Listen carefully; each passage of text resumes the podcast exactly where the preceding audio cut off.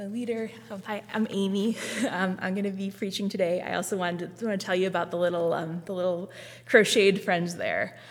Um, so the, the, the leader magazine um, worship planning resources today had um, suggested visuals with um, kind of a with dramatic reds and golds, kind of a you know possibly like a nest of fire um, that a phoenix can rise from. And um, it sounded very dramatic, and Rachel and I thought um, crocheted baby phoenixes. So that's what. That's what you get when you tell Rachel and I to do things. And um, I had a lot of fun with that, um, with the project, but also the, um, I love the baby phoenix because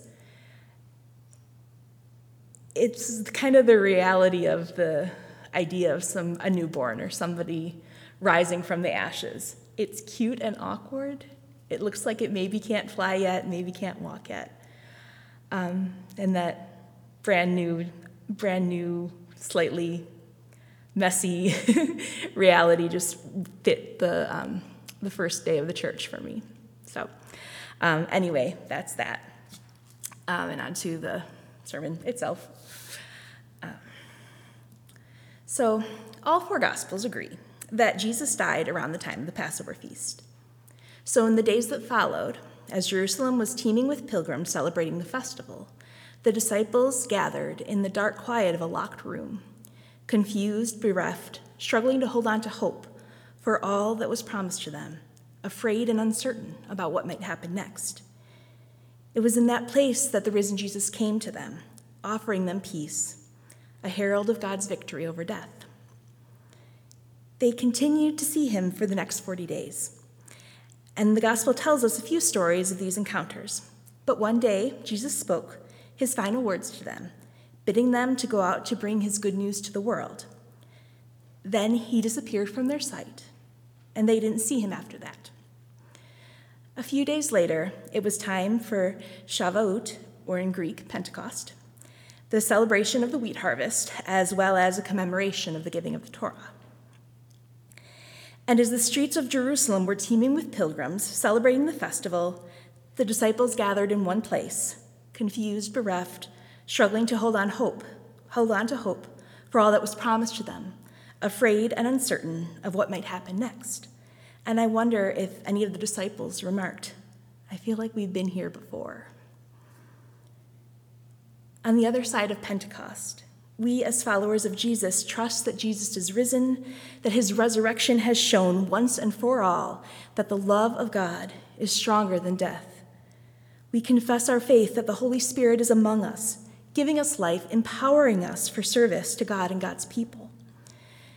And as we affirm these glorious realities, the church has too often given into the temptation to think that confusion, grief, and fear are aberrations, things that we just need to get over, or even symptoms of a lack of faith. But in reality, grief, confusion, doubt, and fear are foundational experiences of the church. In the Gospels and Acts, we see that support for one another when it seems like all is lost is what first gathers the disciples together when Jesus is no longer with them.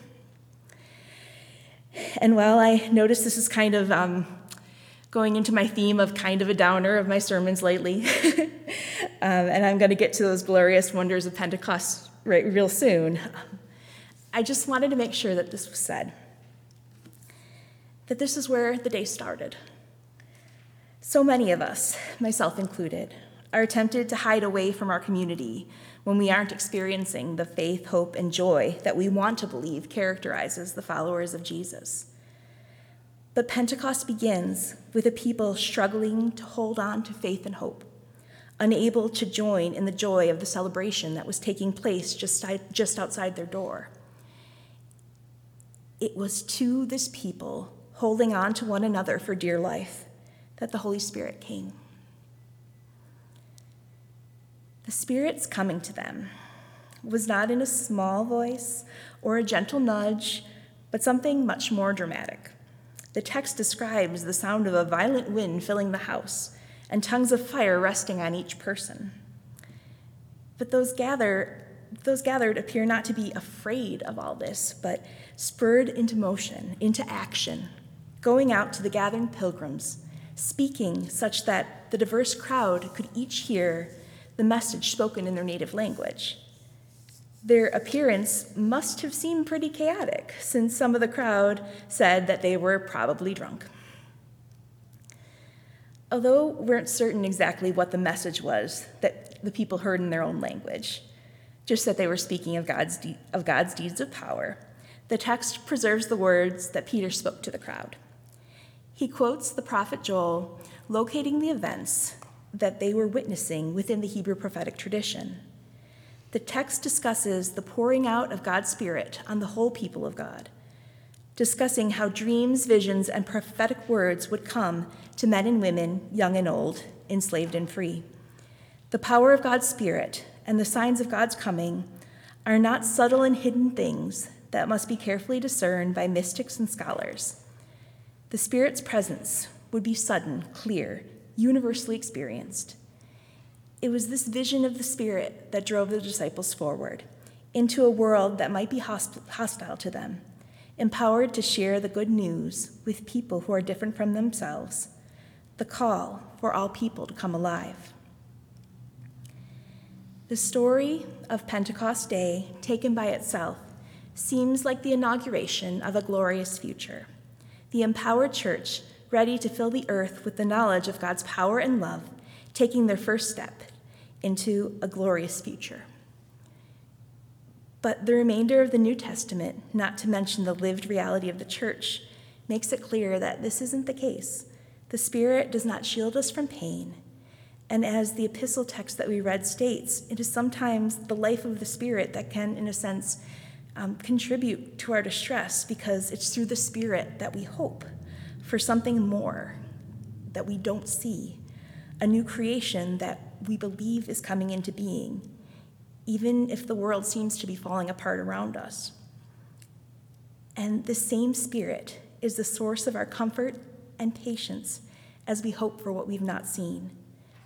The Spirit which prays for us on our behalf when we don't even know what to pray for anymore. The image uh, that we had for our worship today was the phoenix, a mythical being with origins in ancient Egypt that has resonated with various times and cultures, including within Christian history. The phoenix dies in a blaze of glory and rises from its own ashes.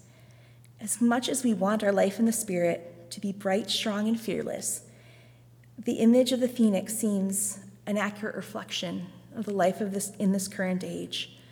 We live through cycles of growing, burning out, being restored, of dying and living again. Life in the Spirit is not an unchanging experience of joy, hope, and power, but a promise that we can rely on the next time it feels like the world is ending. There is a fire within us, even when it feels like it's burning out, able to offer neither heat nor light and like a phoenix reborn from the ashes, that fire will blaze up in glory and shine before all. Thanks.